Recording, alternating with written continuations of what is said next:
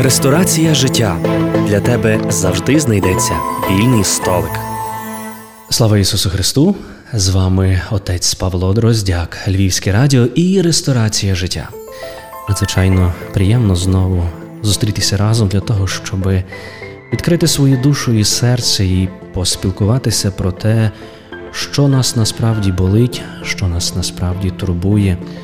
Адже розуміємо, що крок за кроком ми наближаємося до свята Різдва Христового, і наближення до цього свята воно дає нам можливість переживати таку проміжну радість, це інші свята, і, зокрема, вже ось ось нас чекатиме свято Святого Миколая, Мерлікійського чудотворця. Ми розуміємо, що цьогоріч це свято Миколая буде особливим.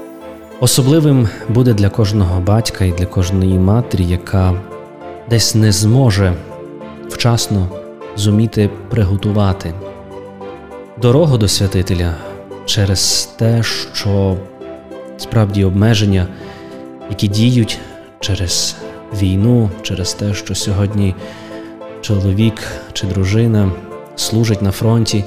Таким чином, сьогодні справді багато наших дітей переживуть це свято Миколая по-особливому. І особливість полягає в тому, що погляд наших дітей він скерований справді в цю вічність. Погляд наших дітей скерований до батька і матері, який сьогодні є в окопі, який сьогодні є поранений, до батька чи матері, який справді сьогодні тримає наді мною небо. І тому цей день особливий буде для кожного з нас, зокрема тому що це традиційне тепло, радість свята, традиції, які були в наших родинах, вони будуть вже іншими. А вони будуть наповнені іншим змістом. Адже справді, дякуючи нашим воїнам, дякуючи нашим всім тим, хто віддає своє життя заради того, щоб ми продовжували жити, і вони бажають нам те, щоб ми справді жили, жили цінностями, справжніми цінностями не просто якимись меркантильними подарунками, які будуть з'являтися час до часу в період переживання того чи іншого свята, але цінністю, яку ніхто не може в мене вкрасти. І цією найбільшою цінністю справді для нас є наша душа. Каже нам Господь, яка бо користь людині, якщо вона здобуде весь світ, а душу свою занапастить, або що дасть людина взамін за власну душу. Ми розуміємо, що людська душа вона має надзвичайно велику цінність. І людина є людиною завдяки тому, що має цю живу душу і духа, якого їй дарував Господь, цього духа життя. Цю душу можна продати, цю душу можна розміняти але є душі, вічні душі, які справді для нас є невимовним скарбом, скарбом, сенс якому надав Господь.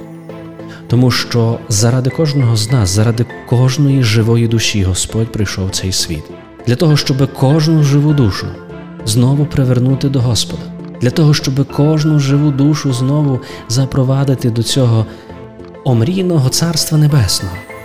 Бо Царство Небесне, воно не є щось таке казкове, воно є дуже реальне. Це відчуття миру, спокою, любові. Так важливо сьогодні нам зрозуміти про те, що не маємо права ні за що продавати власну душу.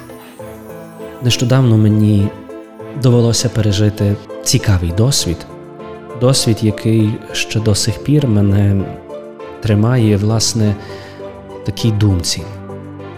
Одного разу до храму зайшли двоє молодих людей, двоє дівчат. Не скажу, що підлітків, адже це вже була студентська молодь, і вони почали робити таку досить відверту фотосесію на фоні храму і всередині. І коли я підійшов для того, щоб зробити невеличке зауваження, коли говорив про те, що розумієте, для багатьох це місце є святе. Вам ніхто не забороняє робити світлини, але ви мусите розуміти і поважати тих людей, які тут зараз є і тут моляться. На що я отримав досить таку, знаєте, агресивну відповідь. Агресивну відповідь. А може, я хочу показати красу храму, а ви мені заважаєте. Для мене це було насправді дуже так е, дивно чути таких молодих людей, які замість того, щоб діалогувати, одразу вибрали форму нападу. Коли намагався далі спілкуватися і, і дуже делікатно говорити їм про цю пошану одне до одного, про шанобливе ставлення до місця, яке є святим, храму, в якому люди моляться за наших воїнів, храму, і в якому люди оплакують наших героїв, і для багатьох наші храми це є святе місце.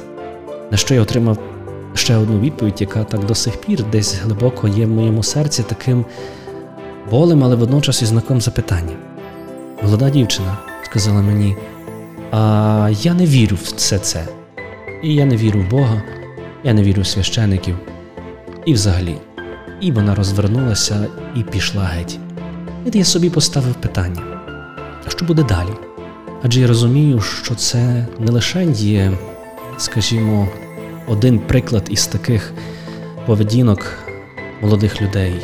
Я розумію, що війна точиться із душі наших дітей. Війна точиться в середовищі соціальних мереж. Війна точиться там, де люди вже молоді люди не бояться сказати, а я не вірю в все це. Для мене це все є вигадки. То про якого Миколая чи про які інші традиції може йти мова, коли молода людина вже від самих початків свого життя вона відкидає все це. Насправді я собі ставив питання, Господи, а як знайти шлях до таких дітей? Як допомогти їм зустрітися з тобою? Адже зрозуміємо насправді, що це є виклик для церкви, виклик для кожного з нас відкрити молодій людині Христа, відкрити молодій людині Бога. Бо якого Бога ця людина собі уявляє? Справді ця людина мусить полюбити ближнього свого як самого себе. Відтак, полюбивши свого ближнього, вона почне зрозуміти, ким для неї є Бог. Бог, який діє через цього ближнього, який є поруч, Бог, який промовляє, Бог, який закликає. І саме на цій дорозі до Вифлеєму, в цій дорозі до Різдва, ми собі ставимо це питання: а ким є для мене мій Бог? Як на це питання відповість собі людина, в якій поставили діагноз четверта стадія онкології? Як на це питання відповість військовослужбовець, який перебуває під обстрілами, а знає, що вдома його рідні страждають, бо не можуть вирішити ту чи іншу проблему? Як сьогодні уявляє собі цього Бога, мати, яка зустрічає сина, який повернувся героєм з війни, вічним героєм? Як собі людина уявляє цього Бога, ким він є для неї? І ми щодня вчимося усвідомлювати, переживати, досвідчувати, ким для мене є Бог. Ми розуміємо, що є щось, що нам не підвладне, а це є час. І клепсидра нашого життя є перевернута, і ми не можемо ні пришвидшити, не можемо ні зупинити її. Наш час на цій землі є лімітований. І тому я маю навчитися справді зрозуміти, що є найціннішим для мене. А найціннішим для мене є моя душа, яку мені дав Бог, моя жива душа, яка, як живий організм, дуже відчуває. Вона відчуває, де є правда, а де є брехня. Моя душа відчуває тоді, коли я роблю добрий, правильний крок в своєму житті, і тоді справді отримую якусь таку внутрішню насолоду від того, що Бог дає мудрість мені зробити той чи інший вибір, прийняти те чи інше рішення. Але з іншого боку, ця душа і відчуває великий біль тоді, коли дозволяємо увійти в своє життя у труті, можливо, маленькими порціями, можливо, маленькому гріхові, який може призвести до справді великої і надзвичайно болючої процедури лікування, тому що зцілення від гріха є болючою процедурою, адже треба визнати те, що в певний час свого життя я помилився. Але для чого я це роблю? Але роблю я це для того, щоб прийти до Господа Бога і сказати, Боже, пробач мені, бо тут я помилився, тут я зробив помилку, але я хочу бути іншим. Допоможи мені це зробити. І коли людина робить цей крок назустріч Господеві, коли людина міняється, коли вона справді хоче докласти максимум зусиль для того, щоб викликати в собі всередині в своєму серці цей жаль за гріхи, і тоді змінюється все довкола, змінюється все моє суспільство. І справді, коли ми подивимося трішки глибше, і, зокрема, коли ми торкнемося життя Євгена Сверстюка, він одного разу, коли говорив про момент у цього справжнього життя, він говорить наступні речі, що життя визначається питаннями, які ти поставив там, де звично було мовчати. Як часто ми мовчимо на гріх, як часто ми мовчимо на неправду, як часто ми задля в лапках святого спокою не хочемо піднімати жодних тем, тому що розуміємо, що можемо викликати на себе шквал незадоволення, агресії у свого керівництва чи якісь інші речі, коли я мовчу на гріх, бачачи, що страждає мій чоловік, чи моя дружина, чи моя дитина, і коли я мовчу, нічого не говорю. Або коли мені звично мовчати і не говорити нічого про корупцію, закривати очі, неначе так все добре є, і справді так буде визначатися моє життя. І такою буде цінною моя душа, і таку вона буде мати цінність, коли я справді зрозумію. А коли я попав в ситуацію, де я мав поставити питання, чому я мовчав? Життя визначається кроками, які ми робили проти течії. Саме так каже Євген Сверстюк. Тобто дуже важливо, чи ми готові сьогодні йти проти течії, чи ми готові сьогодні усвідомити, що один у полі воїн. І це має бути таким першим гаслом кожної людини. Кожен має бути воїном і воювати там, де може бути успішним, і не перекладати свою роботу чи відповідальність на інших. Моє життя визначається також тим, як ми будили сонних. Це залежить від кожного з нас, дорогі брати і сестри. Ми маємо бути тими, хто пробуджує з цього сну тих, хто майже засинає. Адже пригадуєте, власне, ці моменти, коли ми з вами розмірковували про гору Еверест, і, зокрема, говорили про те, що найбільша небезпека це тоді, коли на вершині тобі стає тепло. І коли тобі стає тепло, ти одразу розслабляєшся, відтак засинаєш і замерзаєш до смерті. Чому? Тому що така теплота є примарною, вона вводить нас в цю сплячку, бо після цієї сплячки приходить смерть. І тому моє завдання є працювати, працювати в цьому середовищі, де сьогодні Господь хоче мене бачити, де Господь сьогодні поставив мене бути керівником, управлінцем чи простою доброю людиною, яка сьогодні мандрує цим світом. Як найкраще пробудити людину, а найкраще будить слово. Слово воно дає можливість справді пробудитися з цього сну, тому що словом Господь покликав до життя цей світ, і словом Господь покликав до життя тих, хто вже його втратив. Пригадуєте, Євангелії, як ми читали, коли донька, вона одиначка, яка була в сім'ї, донька Єїра, вона справді померла, але Господь словом кличе її до життя кличе до життя юнака, який заснув тим мертвим сном. Тобто Господь пробуджує до цього життя, але Він мусить через когось діяти. І тому справді я собі, розмірковуючи про цю молоду особу, з якою я мав можливість зустрітися, я собі поставив питання, Господи, а чи достатньо я зробив?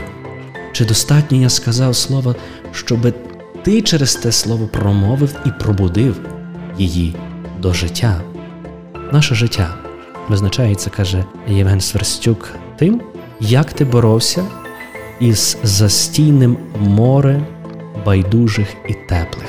Адже байдужість і така літепність це те, що найбільше шкодить всім нам. В часі війни ми не маємо бути байдужими, і ми справді маємо горіти, горіти великим бажанням змінити цей світ. Ми всі говоримо зараз про те, що ми перебуваємо у темряві.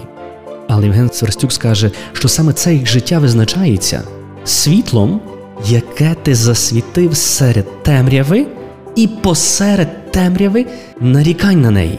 Тому ми справді мусимо бути не лише тим світлом, який засвічується у темряві, але ми маємо бути серед тих, хто нарікають на цю темряву, для того, щоб спільними діями, спільними зусиллями ми могли осягнути і побачити це світло. Маємо багато працювати, кожен з нас. Перед нами ще є важка дорога, але ми мусимо усвідомлювати ту цінність, яку має наша душа. Вона є безсмертною. Її можна продати, її можна купити, але її ніколи не можна вбити. Вона буде завжди живою. Але в якому вона буде стані, залежить від кожного з нас, зокрема. Тому працюємо, докладаємо максимум зусиль для того, щоб промовити до тих людей, які сьогодні ще, можливо, не зустрілися з Господом промовити до тих людей, які сьогодні ще перебувають далеко від цього світла. І, можливо, моя дія приведе до того, що колись ця душа все ж таки зустрінеться з Господом Богом. Я дякую, що ми разом з вами провели вже майже 18 хвилин нашого спільного часу. Зичу справді всім нам доброго і святого Миколая для того, щоб він подарував нам найбільший дар це є втихомирив бурю війни, яка розпочалася, дав нам перемогу, благословив всіх наших військових, добровольців, волонтерів, всіх тих, хто сьогодні служить, трудяться і працюють. Дякую вам, ви неймовірні. Дякую, тому що ви є прикладом справді тих світлих і добрих душ, які освітлюють нашу темряву, які пробуджують нас від сну, які справді дають нам можливість побачити цю жертву, яку ви складаєте. Нехай Господь буде добрий, милосердний до всіх нас, дарує нам перемогу і мир. А з вами був отець Павло Дроздяк і ресторація життя на нашому чудовому львівському радіо. До зустрічі в нашій наступній програмі.